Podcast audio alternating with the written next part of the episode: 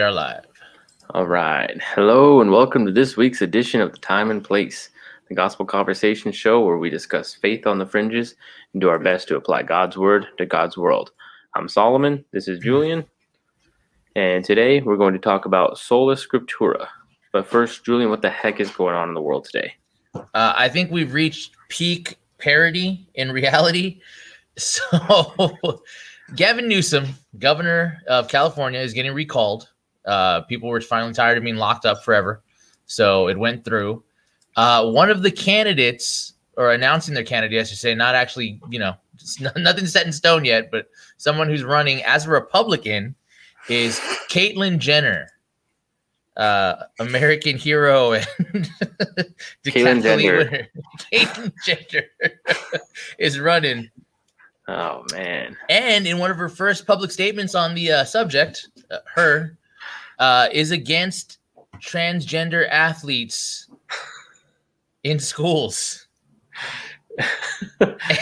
she's like, just me, no one else. Yeah. Well, no. I'm assuming. I mean, if if, if I don't know how to refer to this person. If if Caitlyn's going to be consistent with yeah. the worldview that they're purporting, he would compete against guys if he was going to do it again. Yeah, that's what I would imagine. But so that the quote is, uh, "It's a question of fairness." That's why I oppose biological boys who are trans competing in girl sports in school. It just isn't fair and we have to protect girls' sports in our schools. So,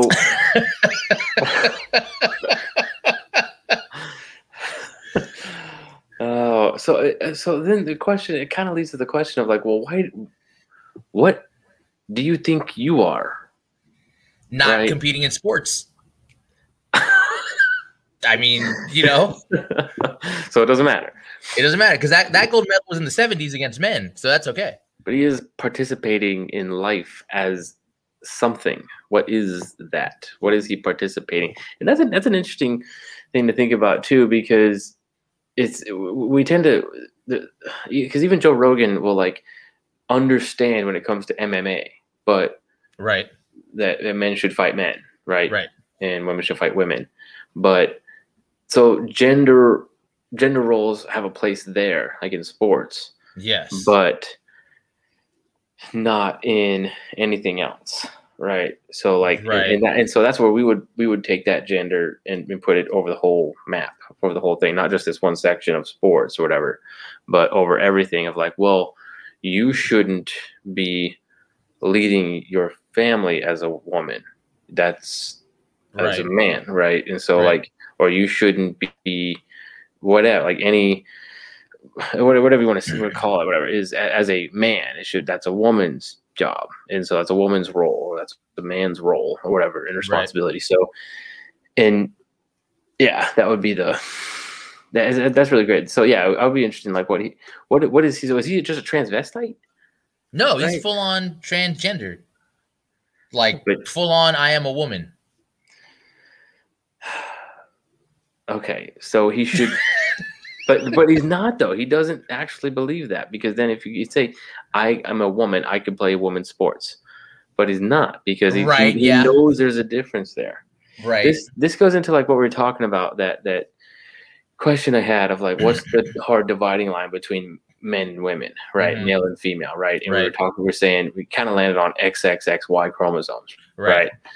because there's like a big spectrum of like what of, of men and big spectrum of women of what they look like and how strong they are and different mm-hmm. you know bodily functions whatever right. and because it can throw out oh can get a woman pregnant that's a male characteristic well right. some men can't so uh, and, and, and vice versa woman and so it's like you if a woman can't get pregnant that makes that that's a defining characteristic of her as woman as female but if she can't, then that doesn't take it away, but it must. So right, and, and so, but but we know it doesn't, and we would never mm-hmm. say that. But so I would say to keep that consistent, we can't say that's a defining characteristic of female, right? Mm-hmm. right. And and so and on and on we go of, of, like more masculine tendencies, or can get a woman pregnant. You go, oh, whatever, like because it's again, it's not all, right? Right. It's not always all always in all cases men can get a woman pregnant. You're, that's that's not the case.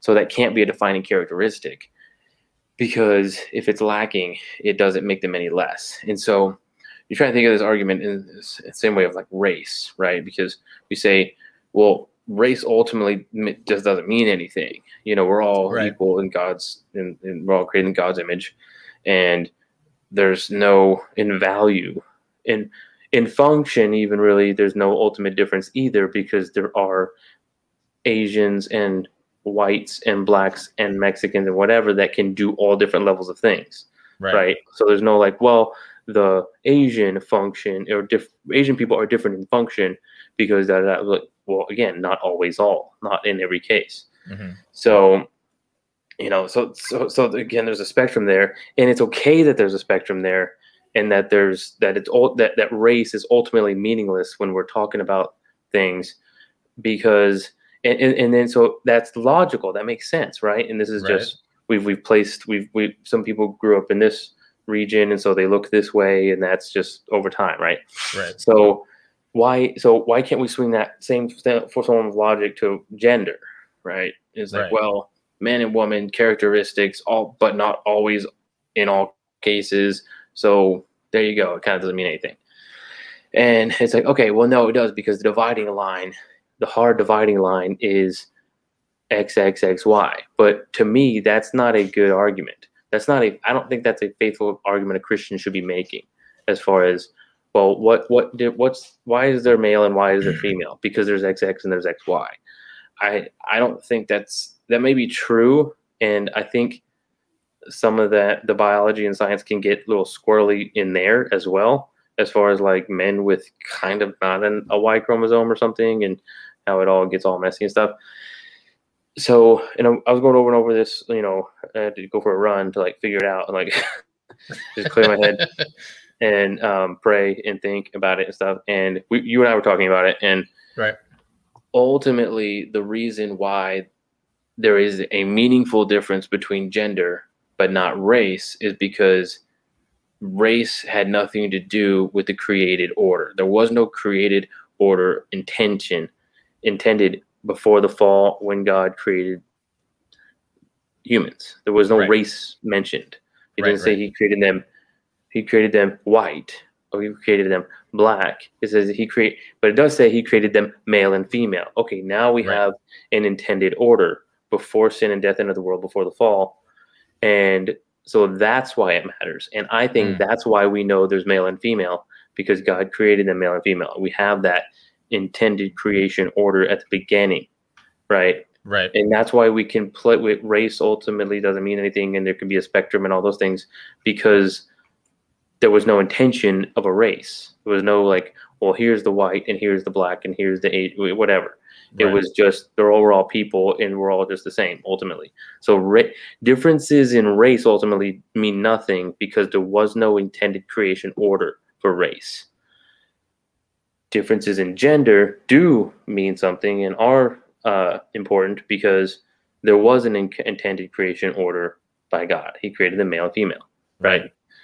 That's why, and it can't. It, I- and I don't think we should be appealing to fallen biology in XXXY, or can get a woman pregnant, or can can uh, bear a child. You know, as as defining characteristics of what makes us male and female, because that's So- appealing to corrupt fallen. I want to know. pull this up real quick because I, I don't understand this argument. I've, I've never really understood this argument that the difference between sex and gender. Like I Uh-huh. understand, like you know, gendered items, especially uh, in English, we don't really have it, but in other languages, there is gendered things, like in Spanish. Um, but that seems to be a, a postmodern thought that, like, well, your sex and your gender are not the same. Right, and I've heard that. I don't yeah, understand gender- where that. gender's the social construct, but the problem is people will say, "I've always been a woman." Right? and- yes. and and they will not recognize their female sex. I, I know I know what you're saying. That there's sex. It's, it's, what you're you're talking about a rational person who is consistent and understands things, uh, understands what you're understanding. But that is not what's being said, Travis. What's being said is no, no, no, no. I was I, I was never a woman. I was always a woman, and now I'm making my body. You know, and Right. so the the mental understanding of your identity and yourself is more important and it defines reality in a more significant way than your biology. So it doesn't matter if you have a penis or vagina. That doesn't matter. That doesn't that doesn't even describe sex or, or or anything. And I understand what he's saying, but that difference I think has been kind of thrown out. In the argument being made today by most transgender people is no, I was never a woman. Right. You know, I've always been a man. And because Right, I right. feel like this. And that's what That's why they'll refer to themselves as assigned the sex of male at birth or assigned the sex of like I, I wasn't this sex, I was assigned this sex. So it really becomes the same thing again, gender and sex. They they they separated them and then brought them back together to be able to cast off both in that way. Mhm. So I it's just very strange. But uh, you know, Caitlyn is a, a ball of anomalies. She's also against gay marriage, which is hilarious to me. Yeah. in, an, in an interview, uh, I think the quote was, "I'm more of a traditional girl." So there you go. yeah. Uh, there you go. Yeah, no, I'm following with you. Yeah. Gender gender theory. Sex a social construct. Wait, into it. Hang on. Theory, gender theory determined to include the term gender into human constructs in an attempt to make sex a social construct. By fleshing out the topic, the problem is you are not understanding the claims they obviously recognize. I don't think so, man. Yeah, I And don't think I, don't mean, think that's I- true. I hear what you're saying, and I and I understand that, but I don't think that they actually do. I think people are dictating reality by Yes. feelings and emotions in in what they've their their their mental landscape rather than their biological or physical Yes. or empirical landscape. And, and That's so, actually so. That's where we got into the discussion about you know the w- what defines a man or, or a woman because of I, I can't remember his name uh, that was on Rogan's podcast that said there is no biological is, difference. that is Russell, I think. Yeah, there is no biological difference between men and women, Well, and that's did- a he- for, yeah, he recognized he he. I think he would agree with Travis, this guy Travis, about like, well, no, you you're choosing to call yourself woman now, but but again, to say it's a choice, and and to say I'm doing this consciously against my sex and against biology, is is that argument's kind of gone away, and and it shouldn't Right. be, and I think even more, a lot of rational people are thinking how Travis is and how Thaddeus Russell was of like, no, no, no, no, don't don't do that because that's going back to what he calls like old stereotypes and stuff. right, right, Which that's the thing too, as far as like what that's a good question of like, can you even define what a woman? Like someone will say, I feel like a woman. right. What does that I, mean? I've always felt like a woman. It was like, what can you define woman? Like first, let's get there. What what makes a woman?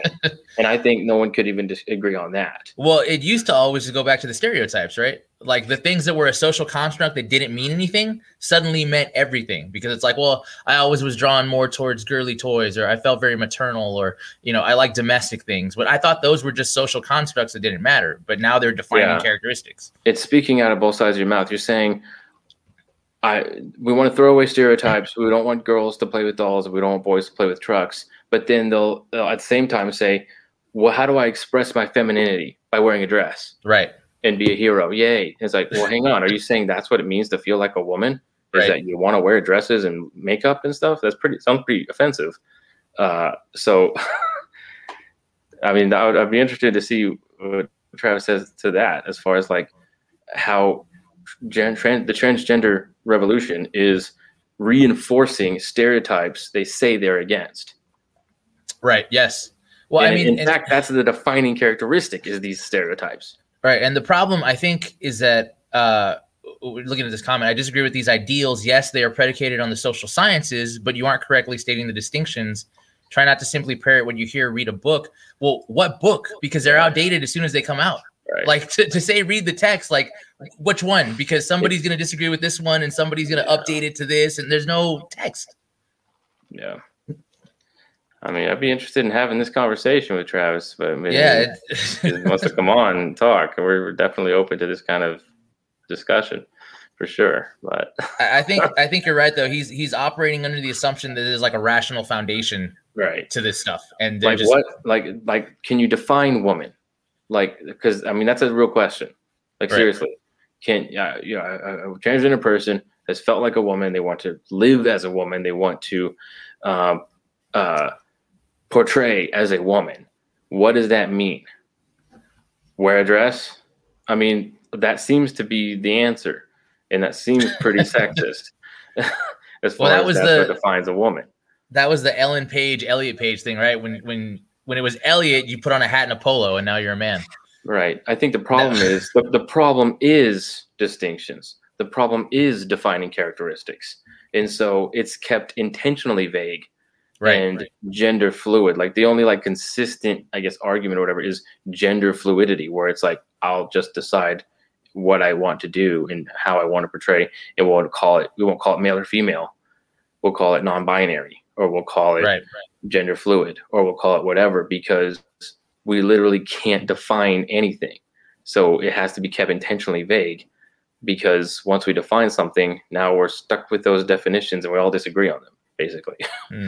So, and then, then thus is the postmodernist relative truth world people live Well. I mean, it's it's convenient to have no definitions because then you really can, you know, as you feel, dictate how it is.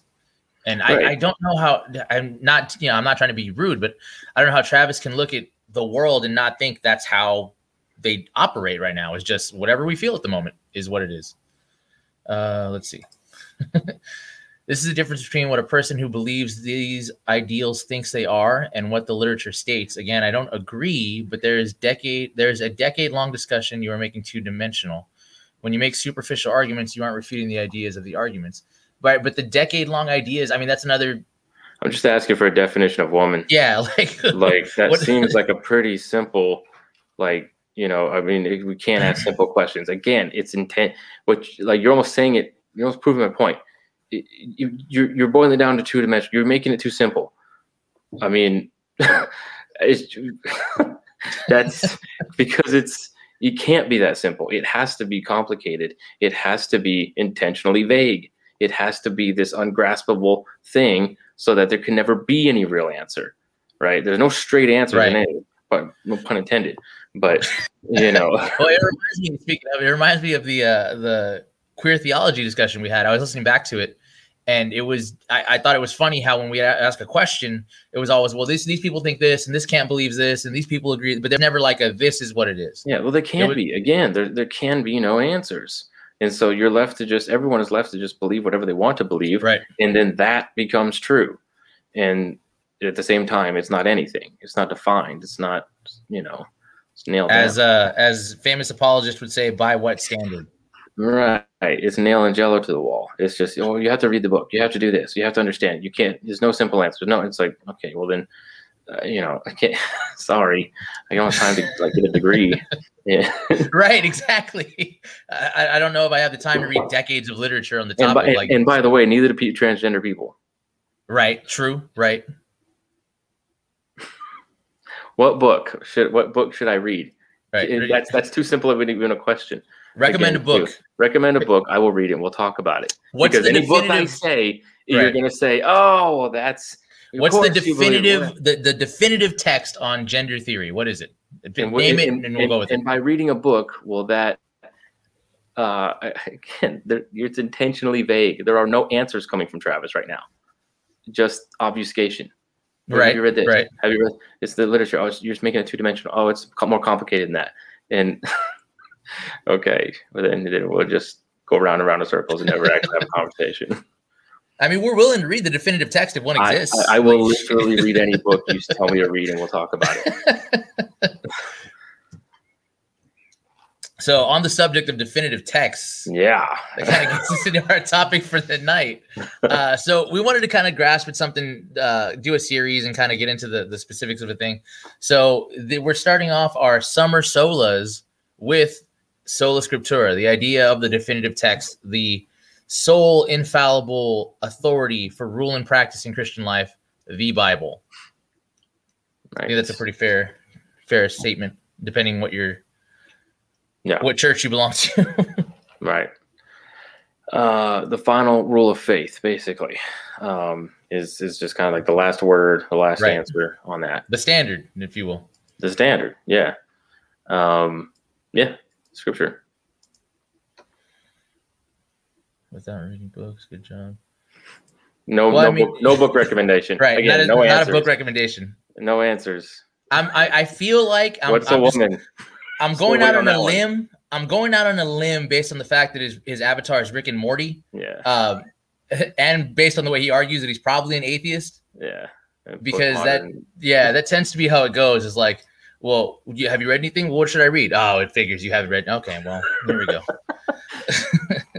Anyways, so uh, sola scriptura is kind of one of the defining b- core beliefs of, of Protestant uh, Reformed theology. I would say it's kind of it's really the the dividing line on most things, right? I mean, t- if we're going to come down to like, well, how do we define this? How do we define this? It's going to be like, well, sola scriptura is kind of where we where we put a line in the sand. Yeah, yeah. th- w- When you when you say you're a Christian, people will say okay, because that could mean like the good vibes Christian, or like Right, the right. you know positivity and positive, encouraging Kayla of Christianity, or whatever. Or I live in the But- South. yeah, but when you say I believe the Bible is the Word of God and like the actual God breathes uh, Word of God, like the final rule of faith, and it's the standard of how we should live today, and it's hundred percent true. Okay, now you're weird, right? Now you're the weird. Oh, that's psycho. Like you're insane. You're dumb. You're stupid. You're you know all the all the name calling comes. Right. But You're a fundamentalist, right? yeah, you're One of you're those. You're the psycho. But yeah, so uh, wh- why is that? Why is why is it that you know everybody's a Christian until there's the meme everybody's a Christian until it's time to get biblical? Yeah. Uh just because it's we don't want an answer. I mean, that's a lot of it too, is that we don't because then if the Bible's true, then then that's a that's a black and white accountable word, Mm, you know, uh, something a final standard that I'm accountable to. We don't want standards. We don't want to say here's the answer because then we don't like those things. And I'll admit a lot of times it's hard. These are it's a hard word, right? right. Um because the Bible doesn't make you look very great, you know. right. So we got to find out ways around that, and and we'll we'll tie it to a time and uh, time and place, you know, in, in history or geography or something, and say, well, that was then, this is now, and we're Mm. we're so, we're enlightened, we're so much smarter than they were, you know, we we've evolved, and that you know, it's that that idea too. I think. So um it's one of one of the the arguments against sola scriptura that comes up a bit is the idea that when we got away from the idea of of, of a, a governing authority, if you will, with Mhm. the Reformation came denominations, right? And whatever number you want to throw out, whenever it's a Catholic, it's always thousands upon thousands of denominations. Yeah. And it's that whole argument that like, well, if everybody can can do it, nobody can find any agreement. Yeah. So it's almost this idea that the scriptures can't be understood if we're going to take it that way. There has to be someone to tell us what it means. We can't just go to it and see what it means for itself. Yeah. So except for that person, that person, Right. That person, they can do it. right the church can and the pope and whoever else that person can and and and that that gets into cultish behaviors of of hidden truth special revelation hidden Mm. truth of like well i can interpret this and then my interpretation is going to be everyone's interpretation you know? And that's that's not what christianity is and that's not to say that there isn't an absolute truth on that and that we may disagree. It's that no one person's in reading of the bible can be the definitive reading for uh, all christians and all and, and everything even in, because then- you get into like convictional issues you know Mm. and open-handed issues like baptism or something and you know so then you're sinning if you if you're not dunked if you're not if it's not immersion right? Because that's my re- reading of of it whatever. So and, and even that is so there's these open-handed issues and closed-handed issues and stuff and so you know I, I think the bible speaks for itself and answers itself improves itself so we don't need to be the ones to interpret it because then if i interpret scripture then i'm the one over it and that's what catholicism will say is well it's the church and the in the in the in scripture on equal level but the church is the one who interprets scripture Right. and, and decides like what it means. Okay, well that sounds like the authority. sounds like the final authority is actually the church. If they're the ones, inter- the only ones interpreting scripture, they get to decide, and they're the authoritative word on, on what the text says. So Right. it's I mean, that's, it's funny how they right, and it's funny how that thought is like obvious but not accepted. Right, like they'll they'll want to say, well, it's equal, it's one and two, but not really, because whoever, like you said, whoever translates, well, that's the authority. They're telling me what it says. right. It's just a strange place to end up at. Yeah. So um I, I like this first comment that Travis threw out before we got into the gender thing, because this is often the the argument that we've seen too is which verse in the biblical text even alludes to, let alone supports any notion of sola scriptura. Uh, I'm I'm baffled that he would say what alludes to, because you know we could go there, but that is an argument, right? Like sola scriptura doesn't produce sola scriptura. Right. There's no Um, verse in the Bible that says only use the Bible. Right. Um, but it is it does, you know, Second Timothy three sixteen, all scripture is breathed out by God and profitable for teaching or reproof or for correction and for training in righteousness. That the man of God may be complete, equipped for every good work. So that sounds pretty like a standard, like nothing else. So the question has to become, what else do we have that's God breathed? Mm, right? right. Scripture is breathed out by God. Okay, what else do we have that is that? Nothing. Nothing. So, and and that wasn't always the case. I understand and that that'll be the Catholic rebuttal too. Is that well? What about when Paul spoke and what the oral, you know, traditions and, and those things? Is isn't that Scripture? Yes, it is. Uh, do you see Paul anywhere? He's dead, right? Do you see an apostle that was ins- inspired by God and, and can write Scripture and speak Scripture? No, they're dead, right? So what do we have? Right. God's Word. We have the Bible, and so that you know, if, if Paul could come and preach, that'd be Scripture. But he's not here, so we have his words, we have his letters. You know, and it, it does say complete and equipped, right? Like th- this should be enough Mhm. to make you complete. It doesn't say like all scripture plus this thing will make you complete and equipped. It's just all scripture is Right. profitable and makes you complete and equipped. right? Travis, how many books have you read on canon? That's a fair question. Because you wouldn't be discussing things you haven't read a book on. How are you? Right. All wanna- scripture certainly doesn't indicate a closed canon, but it also doesn't imply an open canon. I don't understand why they would. Travis, what books have you read on canon? Hang on, you can't you can't discuss it unless you've read a book. Give me the name. What book have you read? You're discussing it without reading a book. We get, we know that's uh, not not allowed, right? Right. So, what book have you read on canon, on biblical canon, that that, that you're discussing? Dozens. Maybe we'll Name, get an name, answer. name one. Name name a book. Don't just say dozens. Name a book.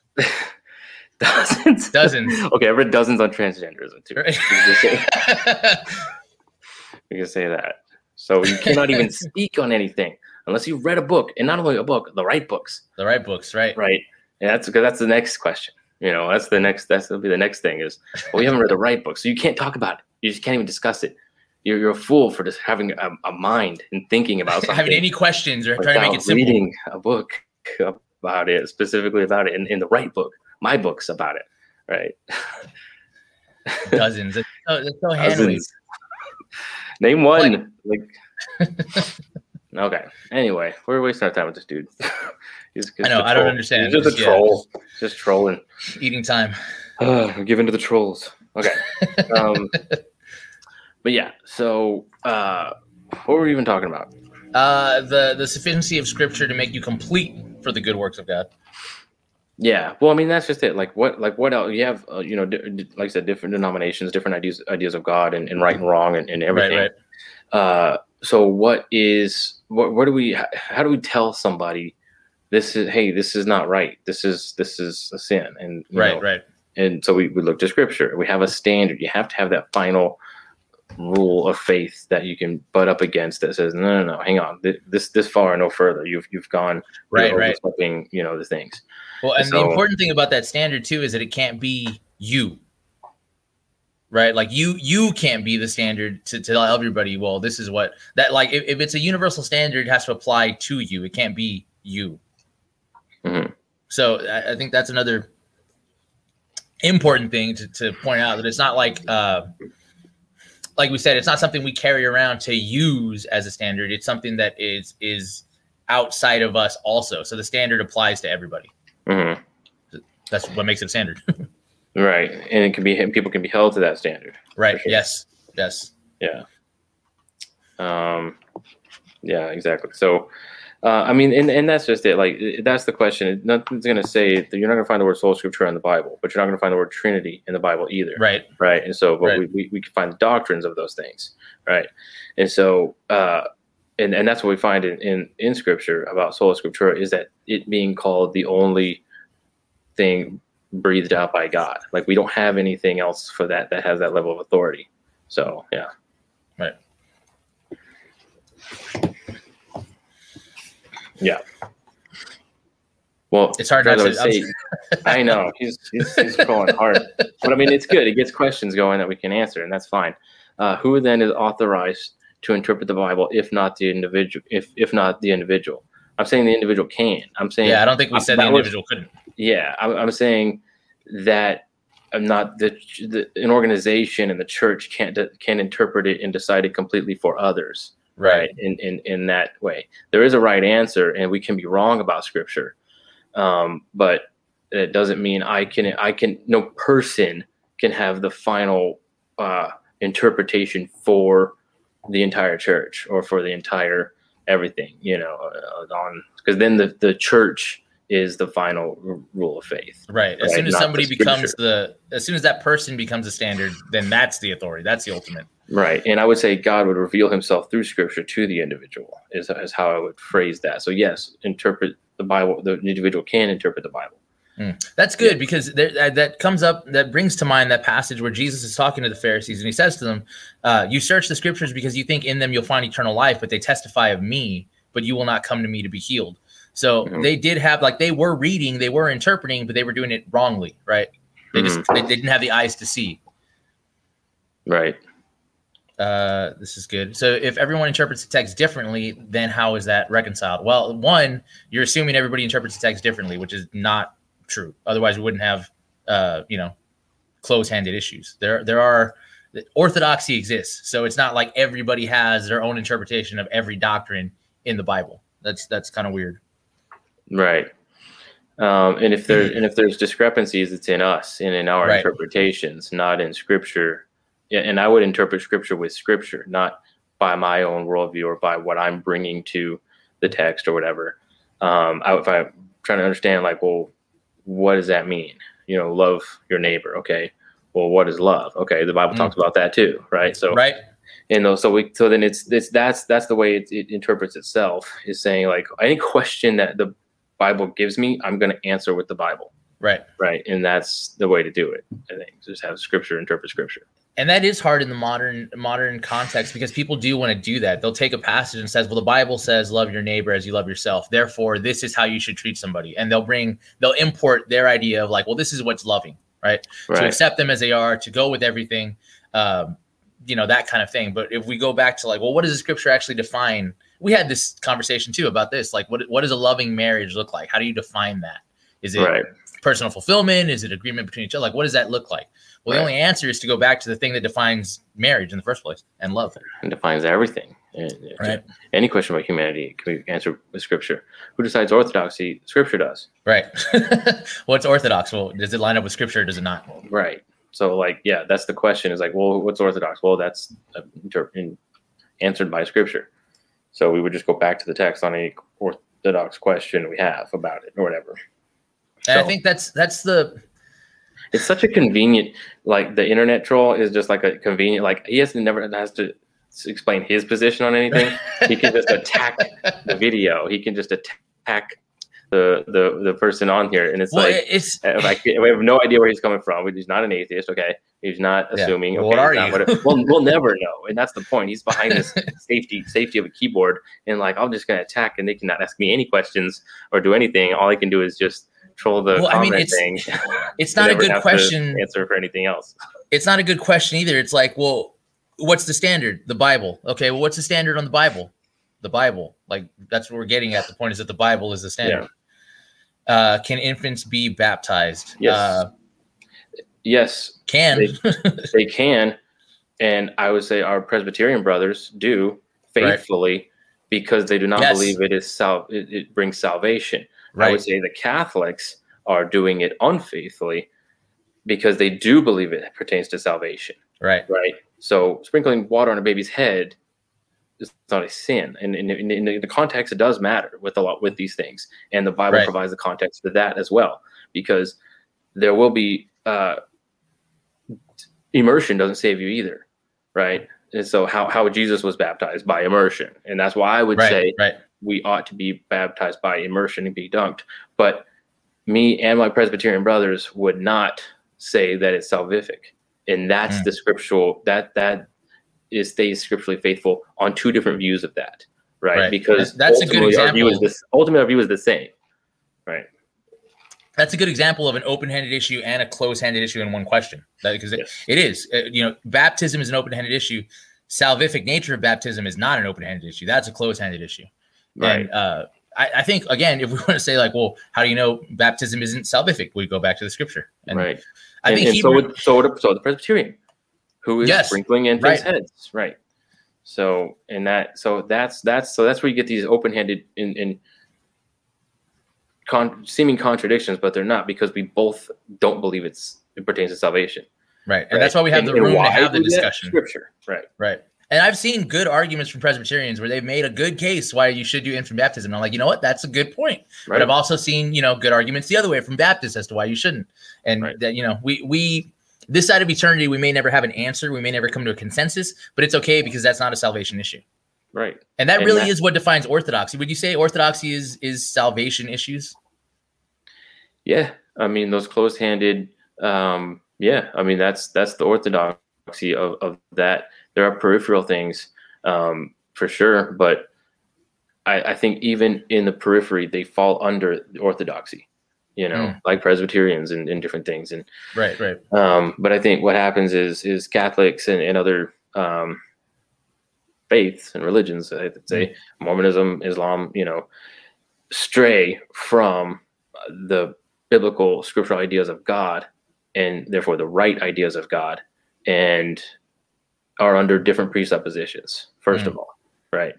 And so that's that you know the bible is where we start. And so and and, and i understand that's a presupposition but we all have presuppositions and we're all choosing them for different reasons. So and yeah so that's the presupposition is that god is there and he's revealed himself to us and and through, that is through the word. And his word and christ incarnate living on earth right as god. So that's that's my presupposition first of all is that god is real and he speaks you know? Right. okay that's pretty that's we start there you know? And that's that's and so that's where you get scripture. So there, there's a lot of different um, faiths that would agree with that statement, right? Like Mhm. Islam would also believe that God is real and he speaks. Uh, Mormonism would also believe that God is real and he speaks. Jehovah's Witnesses would also believe God is real and he speaks. What what makes them and their view of the Bible unorthodox? because it came later i mean that's a big one and it contradicts and it contradicts what's there Hmm. it contradicts scripture and so i mean right there you know you know paul says even if an angel of the lord comes with a different gospel you know do not believe him and i think that's what mormonism is, is moroni came with some golden plates with a different gospel and it is a different gospel it's a different jesus a different god Hmm. altogether different a different religion different everything altogether it's we have more in common with islam than we do mormonism as far as at least it's a monotheistic Right. religion. That's a pretty big place to start. Whereas Mormonism is not a monotheistic, no, it's infinitely polytheistic. infinitely polytheistic. polytheistic. Literally infinite. there are as many gods as there are atoms or whatever molecules. Or, Right. yeah. So there is some, uh,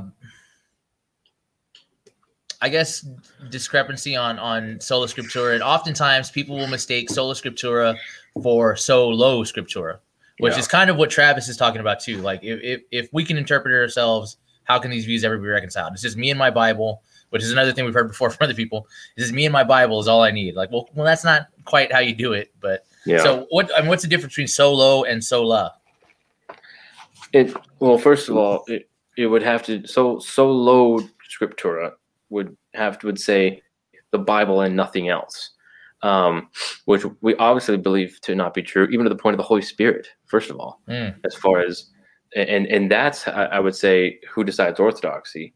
That too is the power of the Holy Spirit and Scripture and God speaking. God decides orthodoxy, and He lays it out in Scripture, and we move it through that and through the Holy Spirit. And so it's reading because I mean atheists all, all day long you can have PhDs in biblical studies and not be a Christian because the Holy Spirit's not moving. So it doesn't matter how many times you read the Bible if the Holy Spirit's not moving and God is not working in your life, then you won't it won't have the effect. Hmm. It'll have the effect it's intended to have on you, which is nothing. But if God is calling you and He's drawing you to Him, then it will have the effect of bringing you to Him Hmm. and opening your eyes, basically. Can uh that's interesting when you say the effect it has on you because would you say and I'm having this thought as we're talking about it so I don't know if it's the thing uh uh, for the elect the the scripture has the effect intended on you of bringing you to salvation. Uh on the other hand would you say that it's not that it has no effect on on somebody who's not saved but rather it has the effect of condemnation on somebody who's not saved kind of in the same way that uh you know taking the sacrament would be you know you eat to your own detriment or to your own uh sanctification Not not in the sense that you won't be condemned if you don't read it, Mm, okay right? Because I think that's Right. like i was speaking with, uh, gosh, I forget who it was some off the wall uh, religion, and and he was just trying to tell me. I was trying to hear even just what his position was, and he's like, okay well, "I can't tell you because then you'll be condemned." ah if, you, okay if you reject i can't forget remember what it was but he was like i can't you know this is because it says you know yeah you like you if you hear it and reject it then you're condemned and i'm like so what are we even doing talking? Why would you ever say it to anybody? go away. Yeah. don't tell me anything. And that's that's the whole like cs lewis thing where he says you know if ignorance is an excuse to, to get into heaven then we need to burn every church down. We need Mm. to destroy every bible kill every kill every preacher because then everyone no one will know and everyone will just be admitted to heaven on ignorance you know? Mm. so we know ignorance isn't an excuse. You know the whole romans 1 thing creation speaks for god and we Right. know that there is a god. Everyone knows that there is a god. Mm. and we reject him in our unrighteousness and exchange the truth for a lie right? And worship the created thing rather than the creator. That's just what we do in our unregenerate unrighteous state.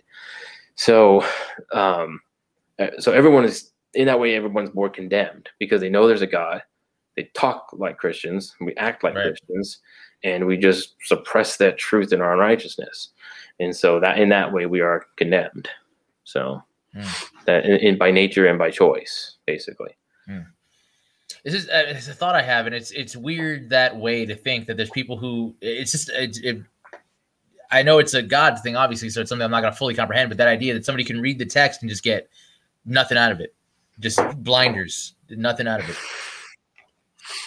Yeah.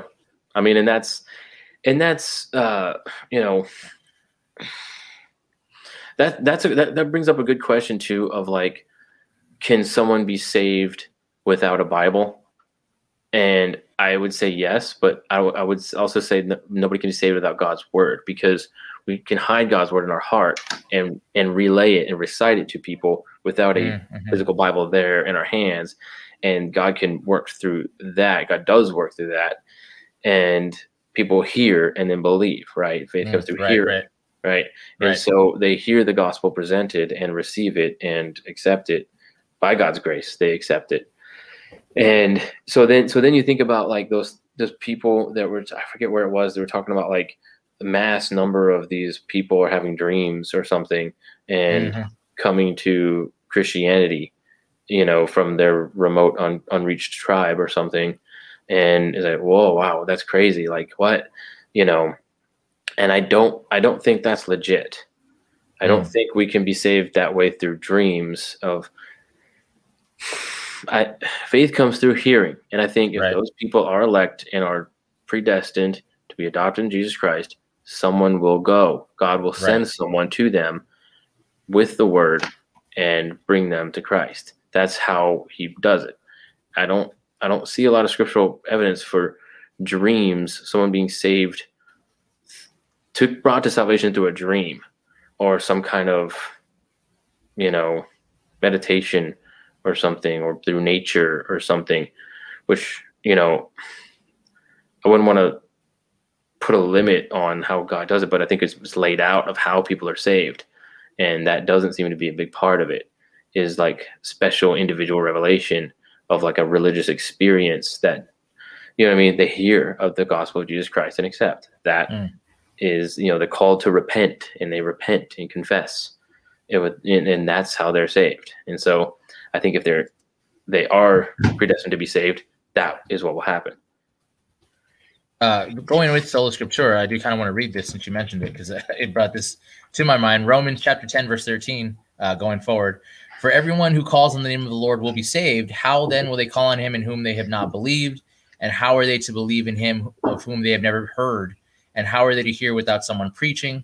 And yeah. how are they to preach unless they are sent? So, like that idea you're talking about, like, well, they're if if they're going to be saved, someone's going to be sent. Yeah, to bring the message. Right. Yeah, and it, and that's like that's what happened. So that's the whole like Tarzan theory, right? Of like, well, what about him? Hmm. You know, like is he right. just going to go to hell because he was born alone and raised by wolves or something? And like that's you know he he got he was unlucky or whatever. And I say no. if well, I'd say yes if but if it was God's plan to draw him to Himself, then someone would go right and find him, and that he would be saved. There's so, no one. There's no one who's intended to be saved who's not saved. Right. Exactly and there's no one who wants to be saved that's denied right. you know the salvation or whatever. But because yeah because that that that desire only comes after we've been regenerated and our spirit mm. is made alive right? Uh, so once again travis these are not published but they are on spotify apple Podcasts, youtube. So i mean you can repeat them listen to them again later if you want. There is no transcripts. So yeah. there you go. We don't do a whole lot of editing so don't worry. Yeah it's all in here yeah. Uh, so this is kind of an idea that I had with somebody before, a, a, thing that he brought up, and I thought it was an interesting point, and I wonder if it has any valid, validity or it, it, really doesn't matter. Um, we were talking about the idea of election, and he was saying that he doesn't like to call it Calvinism, but the doctrines of grace, Ooh. because uh, this this man, I, I wish I remembered his name. It was at a church I used to attend, uh, but he was saying the reason is because if we call it Calvinism, then we're saying, oh, this is a doctrine that came from a guy, right? John yeah. Calvin came up with this doctrine. This is what we believe in what he taught. But if we refer to it as like the doctrines of grace or doctrines of election, we're bringing it back to a scriptural idea. And sometimes I wonder if that's a a, stumbling block for some people when they because when they do argue against Calvinism, they argue against John Calvin or uh, right. Augustine or any of those people, right? When we go back to and quote them on it. So I mean, do you think that's a thing? Maybe we should just drop the name and put it back to Doctrines of Grace or election or something like that. Yeah. Um, I mean, yeah, because he's like, okay, I remember a single word of Calvin, but I'm a Calvinist, right? And it's like I think that's kind of to yeah. to, to Travis's point of like, you know, hey, have you ever read Calvin? No. Okay, then why are you calling yourself a Calvinist? Like that's fair, you know. Right. That's a, that's a fair, you know, criticism of that. So yeah, doctrines of grace or uh, sovereign God doctrine is, is how I put it sometimes too. Mm. Um, that's a big one of just like the sovereignty of God in, right. in His freedom to save. You know, and uh, and yeah, you don't have to call it Calvinism. You don't have to read Calvin. You don't have like he's just kind of articulated these doctrines of grace and in sovereign God the best. You know, along with like Luther right, and right. Augustine and Zwingli, like all these people that that have done those things. Uh, but you know, I'm not a piperist, you know, I'm not a Sproulist, I'm not a Calvinist. like, you know, and, those terms are just used. Yeah, reformed theology, sure. I mean, that's yeah, we're reformed. Like that's. Well, I want to get into that a little bit too because this is uh, we didn't talk about this here here before, but we have before. Um, so one of the weird things about reformed theology that I've noticed, uh, we had a friend, we have a mutual friend who I don't think he we brought it up before, but he was told that he wasn't reformed because he doesn't hold to every point of any particular confession. Uh, so there's this weird tendency of the points. No, no, no. He doesn't hold to every point. So, for instance, he'll say, "I disagree on this point of it." And they'll yeah. say, "Well, then you don't believe the confessions, so you're not reformed." Uh, there's this kind of weird uh, second layer orthodoxy in the Reformed community to be like, well, you Mhm. have to believe the Bible and also a confession. Like the confession is a secondary scripture. Right. Yeah, and that could just come down to how something's worded, you know, of like, well, I kind of I just don't like how that's worded that way, or I would I would think it's different from what I read in scripture. And again, this is why we have scripture. This Right. is why everything has to stop up against that. All confessions, all creeds, Mm. all theologies, everything, all mindsets have to butt up against scripture and measure up. If they don't, then they don't, you know, and, and you can divide the wheat from the dross or whatever and wheat from the trap, the chaff, but like it, you still have scripture as the measuring stick, right? I think it's a little But a lot of strange. Sproul and a lot of Piper. and I can name the books if you need. I have you- a full book right here. I have a Sproul book here, here I was going to reference. If you're gonna ask Oh, Solomon if he's read a book, the pro- the answer is probably yes. So just FYI, Yeah.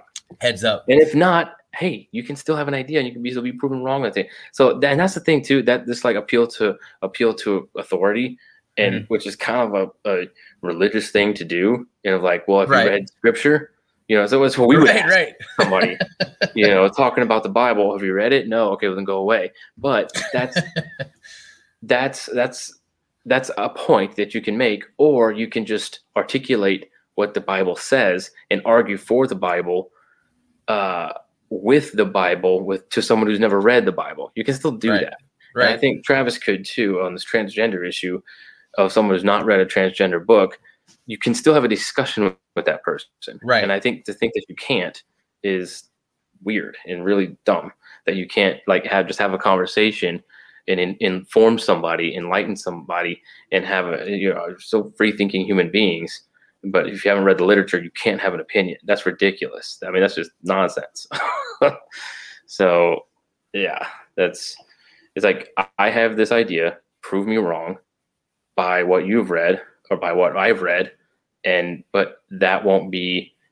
The arguments are still coming from us, and we're articulating those arguments, right? We or we should at least be able to. If you've read those books, you should be able to articulate the argument to me and prove me wrong in my ignorant, unread state, right?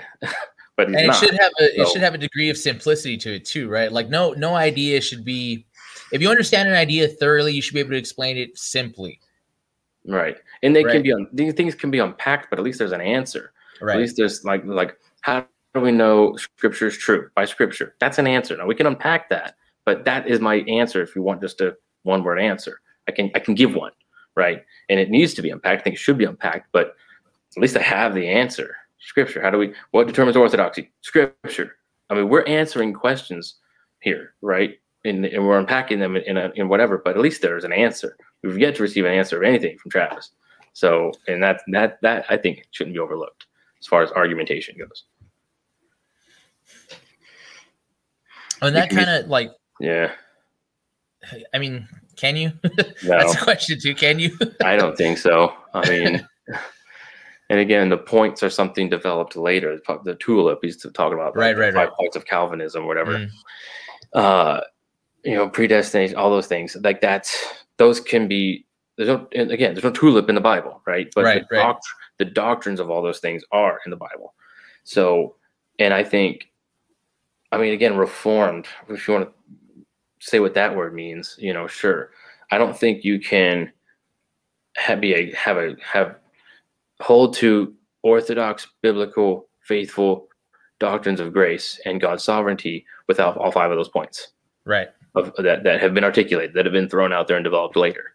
But these are questions and ideas of total depravity. You know, I, I don't think you can be you can have that without all of those basically because you're denying. I think you'd be denying one of the doc- doctrines of grace and God's sovereignty if you deny limited atonement or Mhm. something or perseverance of the saints. Like any one of the tulip points or whatever, um, you'd some way you'd be in some way denying or, or just misunderstanding or not adhering to the doctrines of if you want to define reform reform theology by the doctrines of grace and God's sovereignty, then I think all five points are necessary and can be backed up scripturally, basically. And if you don't want to, then you're not reformed, and that's okay. You don't have to be reformed, and you don't have to like confess to and, and adhere to all the points of of of doctrines of grace and God's Well, sovereignty, or even articulate them, I think you'd still be living them out because you pray, and that mm-hmm. implies a certain right. We've talked about that of like how right, does right. how does a, a, a Arminian person pray? Because you're Right. appealing to God's sovereignty Why over do they pray? You're pre- appealing to God's sovereignty over human will and over human sovereignty. Right. You know, God saved this person. God reached and said, "Wait, hang on. I thought it was up to them." God's God's done all He can, but you're still praying for the lost. You're still Right. praying for this person.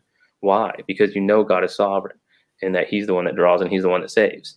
And so that's why you pray. And so I think people do adhere to doctrines of God's sovereignty and they don't even know it. You know, Hmm. and I think that's I think a lot of Catholics do that as well. You know, I think if you asked a lot of Catholics, how are you saved? They'd probably give you a biblically faithful answer. You know, and they just don't know the teachings and Mm. doctrines of the Catholic Church. You know, as far as Mary and stuff, because a lot of Catholics talk to say, "Oh yeah, I don't pray to Mary." No, yeah, I, I know, but that's kind of it's like I don't think you're Catholic, dude. Like, yeah, and I think that's you know I've had a discussion with a, a Catholic person who you know they're they're read up, studied Catholic, and uh, we were talking about uh, apparently I didn't I didn't know this, but apparently it's it's dogma that a Reformed Protestant Christian cannot be saved because of their denial of the Catholic Church, right? Like yeah, it's different to be an evangelical because that's just you know you're just kind of there, but you don't really have an opinion. But to be Protestant is to deny the, the authority of the Catholic Church, and that makes you unsavable. Uh, do you think do you think uh, that that someone can not be saved if they don't believe in sola scriptura?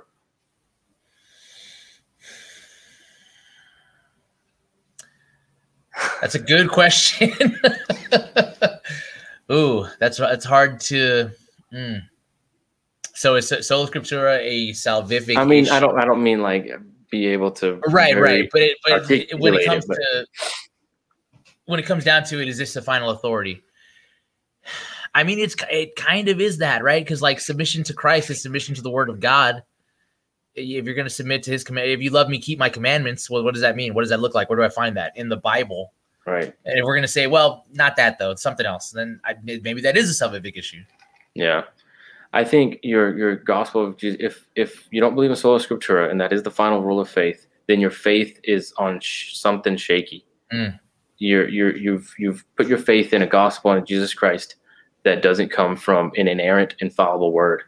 And so, what did it come from? And it might be it, the faithful gospel and Jesus, but your faith that it's not backed up by scripture. It's not built on scripture your faith. And so i think you can say a prayer and and and, and have a change of heart without being able to articulate all the details of sola scriptura Hmm. and god that that being the final rule of faith. But i think if you say some parts of the bible are untrue then Hmm. i don't think you can be a christian. I don't i think it's a package deal. Let's let's hone in on that a little bit untrue because we've you know we've said before we're not literalists right, Right. we don't we don't believe the bible eh, literally but we do believe the bible totally Right. Well, I believe the Bible. I don't believe the Bible is 100% literal, but I do believe the Bible is 100% true. and what's the difference between true and literal in that statement You know, I don't think God only owns the cattle on a thousand hills. right. I believe the truth behind that statement, right, in the parables. And I don't know if the if all the parables actually were people and happened literally, but I believe the truth behind those things that God spoke, right? And so that's um, you know, God says, you know, he says seated at the right hand of God. I don't think God has a literal right hand, right? Right, but I think right. it proves the point of, of Christ's stature with God, right? And so that truth behind that metaphor or that allegory or that whatever you want to call it, uh, because I don't believe God has wings, right? He'll hide, Right, hide you in, right. in the fold of my wings, right? In Psalm, the Psalm say, the Psalm says that a lot of like he'll hide you in the, his, his wings. I don't think he has wings or even a garment. Like they would be Mm. talking about probably more like a garment or like a robe, right? Mm. Well, I don't think God the Father has robes either. right So, but I think you understand the truth of that psalm, right? Mm. And so that's why I say it's not 100 percent literal, but it's 100 percent true. You so know? where do you where do you draw the line on those those things though? Because there is people who would say they believe in uh, like our friend churchwave you know he, he talks about how his understanding and some of the father's understanding was more of an allegorical reading of the bible. So maybe somebody who would say i understand what the garden of eden story is trying to tell us but i don't believe that that actually happened. I think that's coming from a presupposition, an, an unfaithful presupposition of saying gardens of Eden can't exist. We know that, well, hang on, that's a presupposition. Okay, right. And so, so when the god so when the Bible mentions the Garden of Eden, well, you you it doesn't it doesn't fit under your presupposition, Mm. and so you're you're rejecting it out of hand, you know. Mm. And so, and, and that would and that would show that the Bible is not your because the guard see, and, and this is why I talk about like true because I believe sin is real, right? Right. And so, okay, I believe sin is real, and this is this is how any Christian can can work their way back to the package deal of of the Bible. Is I believe I'm a sinner in need of a savior, right? I believe Jesus died for my sins, Right. right? And I'm found righteous, declared righteous in in Him, right? So, I believe that. Well, okay, if I believe I'm a sinner, I have to believe in sin, and that's not some molecular thing that we can measure under a microscope or something. Right. That's- but but it is real, right? Right. Right. So sin is real. Okay, where did it come from?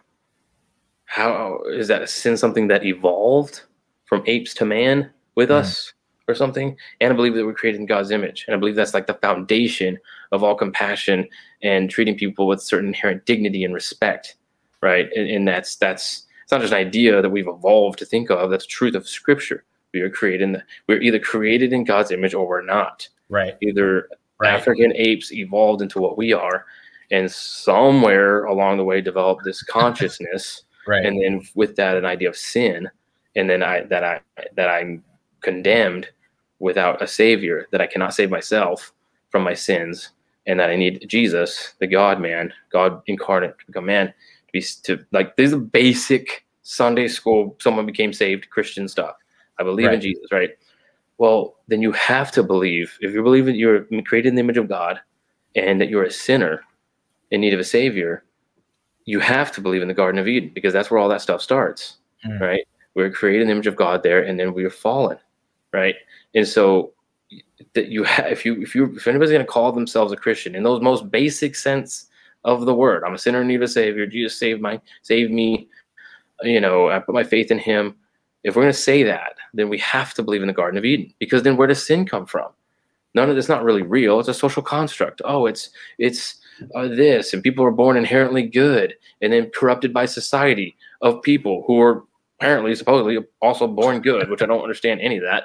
That makes no sense at all. And so, so we get into this weird thing, and then sin is nothing, right? And Right. so we can't go after, and that's what we see today is that people don't believe in sin; they believe in the physical, material manifestations of sin, like a Mm. mass shooter, right? Right. So there's no sin to go after, so we have to go after the guns, Mm. right? Because there's that's the tangible physical thing. That's what killed everyone is the guns. It wasn't the evil heart of the person who did it, right? That doesn't. There's no evil. There's no evil. There's no sin. It's the gun. Oh, okay. It's the gun that corrupted him. Okay, Mm. and the gun was invented by another person who was also inherently born good, or whatever. You know what I mean? And so like right. it, it's just these- it, it evolves into absurdity really quick. You know, devolves into absurdity really quick. But yeah, that's why I say it's a package deal with Scripture, and Scripture answers all those things. So if you're going to call yourself any sort of Christian, it comes with the package deal of Scripture, of Mhm. everything all connected, from the Garden of Eden to Revelation, and all the weirdness on those ends, and everything in between. Right? It's a package deal. Well, there's, I mean, there's a lot now, especially because of the itchiness in modern society of a lot of things Scripture says that want to kind of divorce those things and maybe take part of Scripture or none of Scripture or whatever you need Scripture to be at the moment, right? It's it's a new understanding or a better understanding or a more enlightened understanding of Scripture. Right. And that was, um, and that's interesting because that was Karl Barth's idea. We were kind of talking about that before of um, postmodernism and like deconstructionism. And that's where you get the idea that the Bible can't be true in the first place is from Mm. like postmodernism, you know? And I think this, this relative truth idea and stuff. And, and my favorite one is like, well, the Bible was written by man.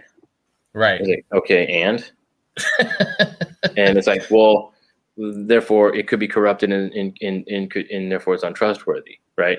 It's like, Right. okay, well, so is that statement, right? Like what you just said came from a man, Right. so it could be corrupted and untrustworthy. So why should I believe this statement of man and not scripture that was written by man, Hmm. right? You're you're just choosing your presupposition over mine, right? And so it's just we have a bat we have a, co- a collision of, of of worldviews here, you know, presuppositions and worldviews, and we, then we have to see which one's more consistent, you know. Um, if something's written by man, therefore it's corruptible, therefore it's untrustworthy. Well, there goes science in any sort of like ideas of man. There goes any philosophies. Right. There goes any anything. It's like, well, it could all be corrupted and therefore untrustworthy. I mean, so you know, someone writes you a letter, like you're just gonna like throw it away because I can't believe any of this. yeah, I forget this. It was written by man. It was written by man. You know, okay, but that that that's a very insufficient argument as far as like the the it just is it's an appeal to uh, presuppositions in the first place, right? And it's it's it's not consistent because they do believe that they do believe the words of man. They do believe the writings of other men. It's like okay, well then which man? Well, whichever one fits my presupposition, right? Whichever one I agree with or says what I want to hear, you know. Mm, right, right, right. So Jesus is God. He has a literal right hand, correct? Yes, but in Psalm, he's not talking about Jesus. He's talking about God the Father, who is Spirit, who doesn't have a right hand.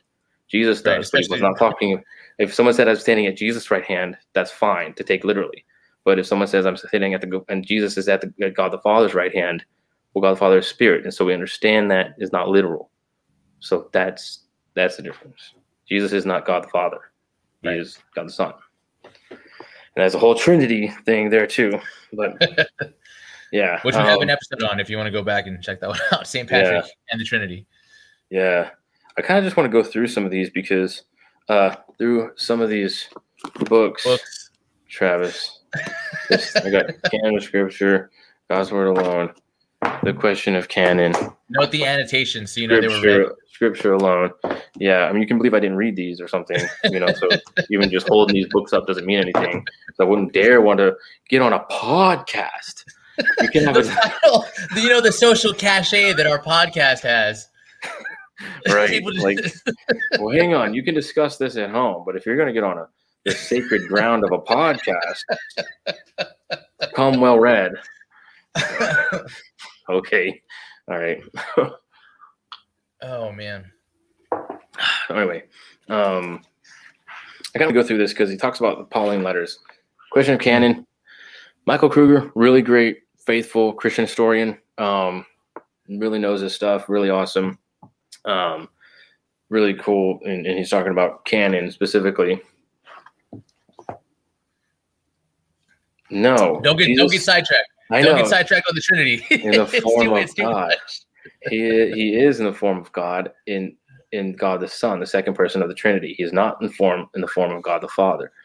In the Trinity, there are three persons, one being, and Jesus is the second person of the Trinity, God the Son. He's not God the Father, nor is the the Holy Spirit. And I wouldn't say the Holy Spirit has a right hand either. Right? Right. The Word was with God, and the Word was God, and the Word Mm-hmm. became flesh. That is God the Son, Jesus Christ The Father God- did not become the. God man. Right. The Father did not become flesh. The Holy Spirit did not become flesh. The Word became flesh, and that is Jesus Christ. So in that he is in the form of God the being, but not God the Father the person. So a whole Trinity again, the whole Trinity podcast you can listen to. Um, Galatians 1 1. Paul goes out Paul goes out of his way to assure his readers that his apostolic commission was not grounded in human authority, Mm. for it came, quote, not from men nor through man, Right. And so once Paul established his unique authority to speak as an apostle of Jesus Christ, because like his authority didn't come by him, he saw Jesus Christ, right, in person, and that's the defining characteristic of an apostle Right. is to have seen Jesus Christ and received that authority from Jesus Christ to speak in his name, similar to the prophets of like, thus saith the Lord, right? Right. Right. And and I know Travis said something too about like we don't the prophets or something. That doesn't sound like a support of scripture at all, just some prophet or something. Well, do you see a prophet around?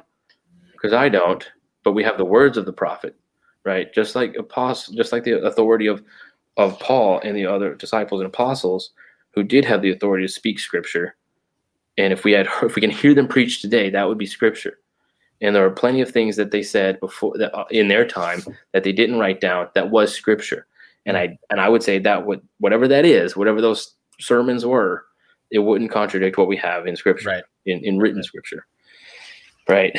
Um yeah, so like in Second Thessalonians two fifteen, Curry says, Indeed, at other points Paul indicates that his letters are more powerful than his personal presence, like such as 2 Corinthians 10:10. Paul ends his letter by exhorting the Thessalonians with an oath before the Lord to make sure this letter was read publicly to the church.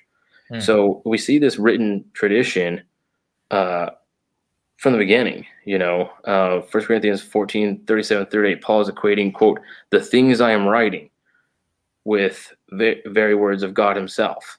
So confident is so confident is Paul of his authority to speak for the Lord that he declares that anyone who does not recognize the authority of his writings is himself, quote, not recognized right? And so um, in, in uh, 2 Thessalonians 3 6 and 14, Paul declares, quote, Now we command you, brothers, in the name of our Lord Jesus Christ, that you keep away from other brother, any brother who is walking not in accord with the tradition that you received from us, right?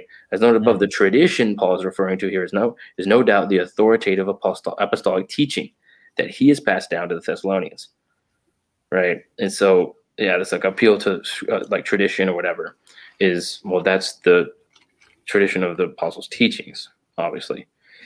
Um, and then a word on canon because that's what this book is about canon. And that's something i think that's really interesting because that that say okay god speaks but how do we know the books we have are the bible? How do we know right. this? How do we know ephesians? How do we know you know jeremiah? Like how do we know these books are are from god you know? So and that's legit questions so then we get into questions of canon. Um, so he says, books do not become canonical. They are canonical because they are the books God has given as a permanent guide for his church. Thus, from this perspective, it is the existence of the canonical books that is determinative, not their function or reception. Mm. Right? So, like if I wrote a book right now, there would be a canon of Solomon White, right? right. If even if no one knew about it it still exists. It doesn't matter. Even if I wrote 10 books, it wouldn't matter that someone took five and said, here's the canon of Solomon, author Solomon, mm. right? Right. There's 10 books right. written. So the, their existence and that God spoke them and, and breathed into them is it makes them canon, not the church, not tradition, not their utility, not you know anything else. Right, right. It says if canon, canonicity is not merely something that happens to a book, then we can affirm a book is canonical when that book is produced. B.B. Warfield employs the ontological definition when he says, quote, the canon of the New Testament was completed when the last authoritative book was given to any church by the apostles. Mm. That was when John wrote the Apocalypse, about AD 98. Well, you know, maybe not 80, 98 for us post mill folk, but uh, uh, we'll take that up with Warfield later. But um, that's, a, that's an open handed issue, though. uh, but it says, but why are we obligated to study the canon on purely historical critical terms? Why should we be obligated to use the term canon in a way that prohibits the very approach to the canon that Christians have held for two millennia? Indeed, one might argue that in this sense, the historical critical approach is offering its own theological perspective just in the opposite direction, right? Which is true. Hmm. Um, Kevin Vanhoozer concurs uh, so theological concerns. Let's see. This is Thomas. This is Francis Watson has pressed the case that theological concerns should have an acknowledged place within the field of biblical scholarship. This is especially true in the field of canonical studies. Kevin Vanhoozer concurs, quote, history alone cannot answer the question of what the canon finally is. Theology alone can do that. Mm. So that's the kind of Bible speaks for itself. Again, too. Right. Like no, no book of the Bible contradicts itself. And if right, one right. did, it wouldn't be canon. And we've mm. seen that with the Apocrypha and stuff that do contradict the Bible and stuff. So in, in other scriptures. So like that's why it's rejected, you know. Mm. Um, but yeah, there's there's just like a lot of good sections in here. Just kind of wanted to get to. It talks about manuscripts and stuff and yeah, and he talks about the written tradition because like, oh, this is an oral tradition. It's like, well, they they were pretty bookish from the beginning uh, on that on that front. You know, um, let me see. This one here too. Uh, yeah, so the Muratorian fragment, when written at almost the same time as Irenaeus, the Muratorian fragment is our earliest canonical list, circa 180. Right, mm. so that's before Nicaea. That's before a lot of these other like councils and stuff that people say, oh, that's when the Bible was created. That's when the Catholic right, Church right. assembled it or whatever. Uh, which just in the case, people had lists of books of the Bible, and they weren't. Some had more, some had less, you know. But those were the canons; those are scripture. uh, those are the, the canon. So we should not use lack of agreement over the edges of the canon as evidence for the lack of the existence of a canon. Mm. Right, the Muratorian fragment is problematic. It not only indicates that others beyond Irenaeus already regarded these books as having a scriptural status, but it also indicates that early Christians had already begun to do what some would regard as unthinkable draw boundaries around these books by placing them in a defined list. Hmm. So, yeah. Um, yeah, it's just I don't know. There's kind of a lot there as far as just like what makes something canon. You know, it's not the church, it's God. Like that's it's the theology that makes it canon, not the uh, traditions or organizations or anything like that. Oral tradition is an interesting one too because it's so it's one it's another one of those things that's like you can't grasp it you can't like oh how do we know this is true oh it's an oral tradition how do we know it's an oral tradition trust me I'm telling yeah. you it is. So therefore it is. Yeah. Yeah, man. Um yeah, there's a lot of the canons a the canons that's the big one that gets that gets questioned. And there was this quote in this book by F.F. F. Bruce that I wanted to find, but I couldn't find it. But it's basically something about because it's talking about the Apocrypha. It was talking mm-hmm. about like, why not those books? And he was saying that like uh, basically there were some books that oh here we go i found it sweet but for christians who are ordered to hand over books it must have become important to know which books must on no account be surrendered and mm. those which might reasonably be regarded as quote not worth dying for mm. that's huge yeah because then you have yeah i mean wanted to hand over these letters or books or whatever they had and there was an understanding that that, that which books must on no account be surrendered, and those which might reasonably be regarded as quote not worth dying for, right? Mm. Like that's huge because people were dying for these books, and I think they knew from the apostles and from the oral tradition and from the generation that came before which books and which letters to hang on to and which had meaning, which which didn't. You know, what's what's the Bible and what's John Piper? What's mm. the Bible and what's R.C. Sproul? What's the Bible and what's Doug Wilson? Like, right those are great to read and we should. And uh, you know i think even in church book clubs and things and study groups and book studies we should do those things. Those should be read in the church but they're not scripture and we understand right. that. And i think that's what a lot of the apocrypha were read in that understanding in the church that this is not god breathed but it is edifying mm. in some way. So. That's that's funny because now it's almost a switch. Like if i read enough theology books i don't need to read the bible right? Like, mm-hmm. I want somebody to explain this to me. I don't want to take the time to go through it myself.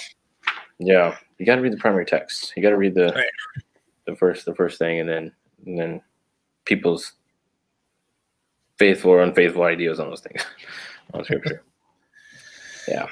Man, just that thought of dying for the text and having to know which ones you were going to hold on to and which ones you weren't. That's, that's that's such a far removed thought from now. I can't almost can't picture it. Yeah. Yeah, man. I mean, who knows? Like, might you know, might be some referendum on the Bible, and like, oh, it's too exclusive and it's too racist and transphobic and homophobic and whatever. And say it's got it's it's doesn't fit their orthodoxy, so it's got to right. go. I mean, that's yeah. man, I, it's already there, right? Just nobody's saying it out loud. But it's. I mean, socially, that's kind of how it is. It, you can either be in polite society or be biblical. You can't be both. Yeah, and that's why when in conversations with lost people, that question of by what standard is so important, and it's important and it's meaningful because we have a standard, right? And they don't, you know. And so it's like, right. okay, by if someone says God is immoral, God's a tyrant, God's homophobic, he's he's all these bad words, right? Right. And the, and the quick question, the question is by what standard?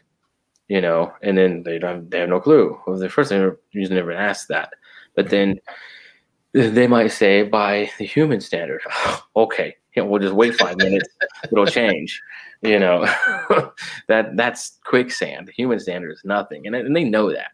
They know that it, it that the human standard is no standard to go by on right. anything. Because then it's like, well, what at what place in time in history Right. When? You know, what human standard? Right. You know, in chattel slavery, what was morally right to some worldly person then? What, or any other civilization or any other thing? When, you know, uh, just rape and murder were, were the you know practice of the day like that's that's what was right might makes right in sometimes in geography so that's that that human standard is just a is just shaky ground and anyway and they know that so they can't say human standard and so they have no standard. It's just their presupposition. Oh god's a tyrant. By by what standard? And then the best answer they can give is well by his own standard. He's a hypocrite right? Right. thou shalt not kill. And here he is you time. know command commanding people to kill and he takes life and all these things.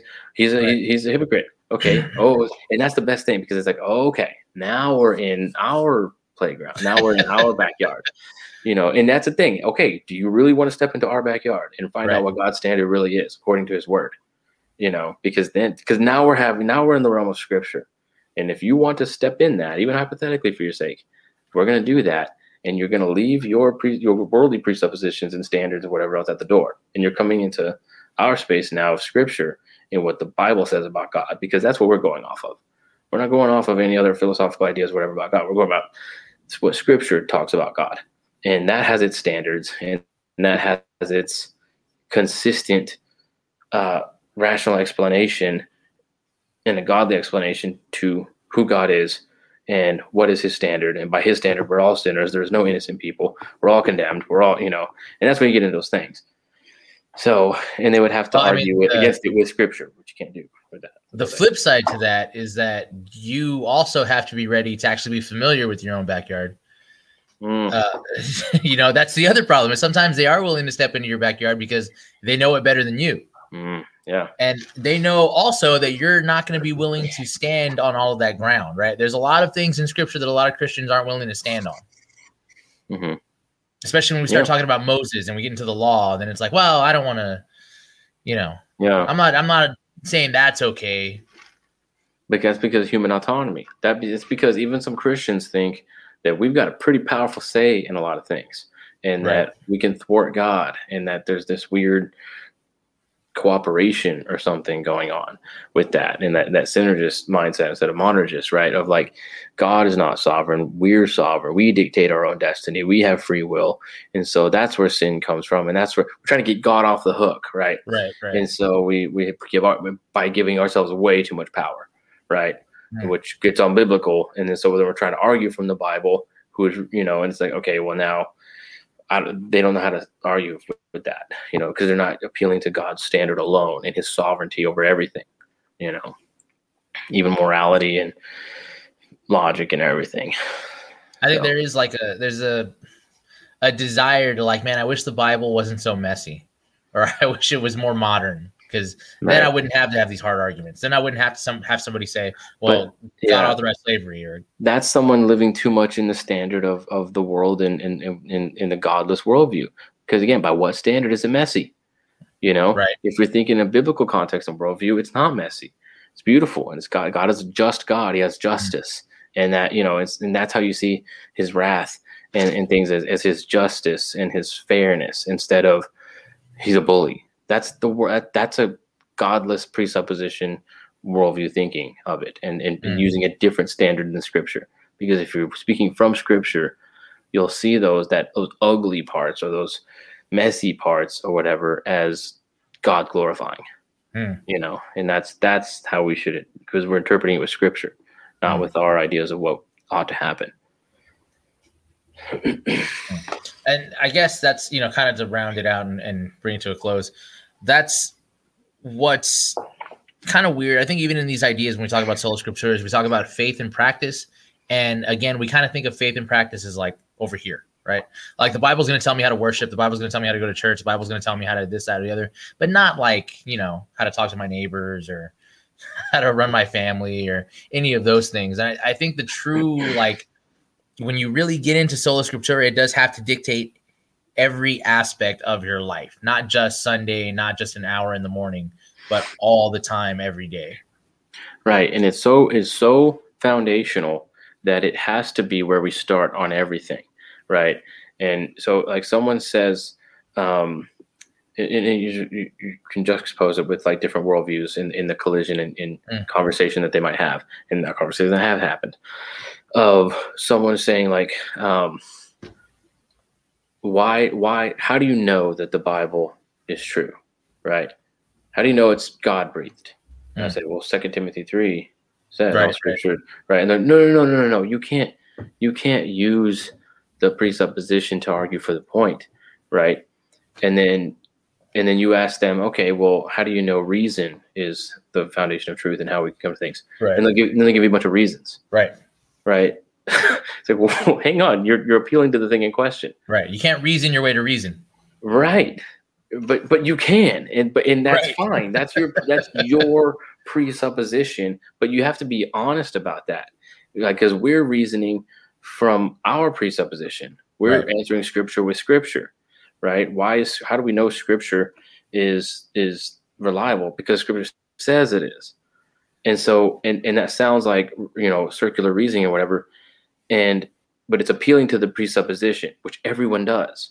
Yeah. Again, if, I- if, if you uh, ask why reason is the best way to come to truth and understanding, you give me a bunch of reasons. Right. You'll use the very thing in question, right? But and if that's your starting point, then that's your presupposition, and that's okay. You just have to be honest about that, and then then what you have to do is find out which presupposition is more consistent with itself Mm. right? And I would say a scriptural, biblical, godly, faithful presupposition on everything, on co- the cosmos, on morality, on logic, on society, on family, on everything, is cons- is consistent, especially with how we behave and how we talk, Mm. and how even atheists can't escape it. Again, we're created in the image of God; we can't escape it, right? Right. So, and and so that's how we know it's true is because we're just doing it all the time, right? And we'll even say, well, we're designed to think, do this, this. What is it? What do you say? You just said designed. Right. Don't you mean we're randomly evolutionary mutated to do these things for no reason to do these things? You know what I mean? They'll attribute reason to something like natural selection, and we're designed, we're wired, we're you know designed like things. They can't escape this godly language, right? Right. Because they know that there is a God, and they just that the beach ball keep bubbling up. Oops, Right. You know, You gotta push it back down. yeah, yeah. The uh, music will make them cry. Oops, oops. We're all just atoms and molecules and stardust, and no, we're all, you know, school shooting. I'm more it and angry. Oops, oops. No, we're just molecules and matter, and meaningless and whatever. and it's like that's just a lie you're telling yourself, and that's your presupposition, and that's a chosen. It's it, it's it's about preference, not proof. Right. Right. Right. Right. And so, which do you prefer and why? And then, which is more consistent? Which worldview that you're choosing is more consistent? And so, we can answer scripture with scripture because it's consistent and it it consistently explains what we see around us, and that means mm. sin, and that means we're. Right. looking, we're we're supposedly molecules in motion with no meaning, constantly looking for meaning. So consciousness, it can it Right. can account for everything, immaterial, universal laws of logic and morality. The Bible answers those. Strict naturalism doesn't. So what we have no account for consciousness from strict naturalist materialism. So you know we get communism from strict naturalist materialism. We've seen how those works out. But yeah, it's just a matter of which which which preferred presupposed worldview is consistent with itself, and do we see how we act, how humans actually are, and that's Yeah. scriptural. That proves the Bible scriptural. And we The kind of, the mean, Bible true. we've lost that that uh perspective to understand that like the Bible answers everything. hmm I, I- I guess just going just as secularism rises or as we have a lower view of scripture than maybe earlier generations did, we don't believe that anymore. hmm And that's where you do get into these like, well, rationally, like let me rationally prove the Bible to you. Let me let me put it in categories that you'll accept and understand. Instead of, you know, Right. And yes, and we argue unfaithfully. yes. for those things. Yes. Don't don't speak their insane language. Don't don't lower your thinking to fit this inconsistent worldview Right. of of the God of reason. You know, don't worship, don't don't appeal to that. You know. Is it well they won't understand. It's in their yeah, I know they won't. They're not, you know, they're not believers. but hopefully uh we can accept the fact that God's word does not return void. So I'm just gonna, and, and it makes things so much easier. I don't have to figure out how to translate this into some godless rationalism that they'll understand, right? Because then I'm reducing God down to this uh, world-based philosophy or something Right. that they, just so they can understand it, just so they can get it. Well, what you win them with is what you win them to Right. right? If you win them with philosophy, you'll win, you've won them to philosophy. You've not won them to Jesus Christ or the Bible, God Mm. breathed scripture, sovereign God. he's in charge you're not you're not won them to that. You won them to this religion or something this philosophy this ideology this was this lifestyle or something. And that, that's not what we should be winning them to.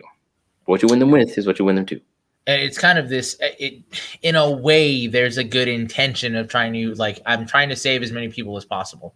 But again go back to the bible so Yeah. sure it's not to him who wills or to him who runs but to god who has mercy right we need to have that understanding that the the you're not saving anyone god is Yeah. you're just uh, fortunate enough blessed enough to be a participant in this in the mechanism the proclamation of the gospel but you're not the necessity Yeah, yeah, and then ultimately we just went. We we we we we, we ourselves believe this unfaithful thing, like William Lane Craig with Mm. his ideas of like middle knowledge, right right? And and and stuff of like there's like a cosmic card dealer, or God chooses the best options. And it's like, Mm. well, okay, hang on, who's that cosmic card dealer? because sounds- that's that the one we sounds- need to worship that sounds like God. Yeah. yeah. And so he's saying our God chooses the best outcomes or the best will or something, and and but he's lim- like that is insane. And but that so what have you done? You've just reduced God to some degenerate gambler or something. In this middle knowledge Molinist, like you know, he's he's just picking the best hand. I'm like, okay, well then that's God. right Or there, yeah, you know, there's this middle knowledge of like, hang on, who's who's actually in charge, you know. But again, it's trying to get all God off the hook. right You know, he can't he can't possibly want this universe. Mm. You know, so this is just the best one he, he picked or something. It's like that's insane. You you un, you you you. It's just it it, it just it devolves and just gets destroyed. It, your, your Christian worldview. It's crazy. Well, hopefully for now that gave kind of a, a good argument for sola scriptura and maybe a little bit of an explanation. Um, throw out the name of those books again for anybody who wants to dig a little deeper and get into it. Uh, Michael Kruger is really great, really awesome Christian historian. You want to learn like what the first Christians believed and did and and stuff. He's got a lot of good books about first century Christianity and second century and canon and scripture and stuff. Um, R.C. Sproul, James White's um, Scripture Alone, really good. I mean, there's short books, guys. I mean, you can read that. So um, there's this five solas series that we're kind of going through a little bit. I'm I'm I'm currently reading this one, uh, God's Word Alone. Uh, but it's like it's got all the the solas in a series, and maybe we should have laid out kind of like the tradition of like the solas and stuff. But it's God's Word alone, Christ alone, grace alone, faith alone, and God's glory alone. Right? Those are like the five sola. You know, uh, sola scriptura, sola Christo, sola gratia, sola fide, sola deo gloria. Right? Those are the five traditional kind of points or whatever of of tenets of like reformed theology and stuff. But um, so this was sola scriptura. What are we doing next? Sola fide or You know, I was thinking sola fide, but I kind of like the way he laid them out. So maybe we'll just go into solus Christus next Okay. week and get straight into that. The exclusivity of Jesus Christ as the only way to God. yeah, Controversial in a multicultural society, but nonetheless true. yeah. So we'll dig into that next week. Uh, thanks everybody for coming in. Thank you, Travis. For, Yes, and Travis, if you ever want to come on, seriously, Yes. like we we we like these kinds of discussions. We've had several people. We, we've had a a gay witch on talking with us. I mean, so we can have civil conversations. We really can, and this is great. This Right. is how we should do it. Not not We- get bogged down just comment section, but like have a conversation for real. We would like to ask though that if you do come on, you actually state your position and then stick to that position for the rest of the conversation. Yeah, It's, or it's, else it's we're, easy to, we we can easily fall into uh straw manning if, Right. if if we don't know what if if if a position has not been articulated well then we can only go off of what you tell us so right. you know if we're saying some things like well i don't know where this guy's coming from i don't know what he believes and what his position is so i'm just going to assume and kind of take shots in the dark and stuff And hope I hit something. you know, which maybe is the plan is to keep us blindfolded or something but Right. uh, um, but yeah, like, like come on and we can talk and we we obviously disagree on a lot of things. So, um, or maybe we don't. Maybe we're just playing devil's advocate or something. Yeah, I don't know. Maybe Bonus, it's- Uh, but, but yeah, come on and we can. We definitely want to. We'll talk on any topic that you want to talk on, transgenderism, anything. I'll read books. Tell me a book, and I literally will read it. I it's my favorite thing to do is sit down and read a book. I will read any book you tell me to to uh, read, especially if we can have a conversation about it for sure. So Mm. seriously, open invitation right there. But Cool. All right. Well, until next time, this has been the time and the place. We'll see you guys next week. Later. See yep.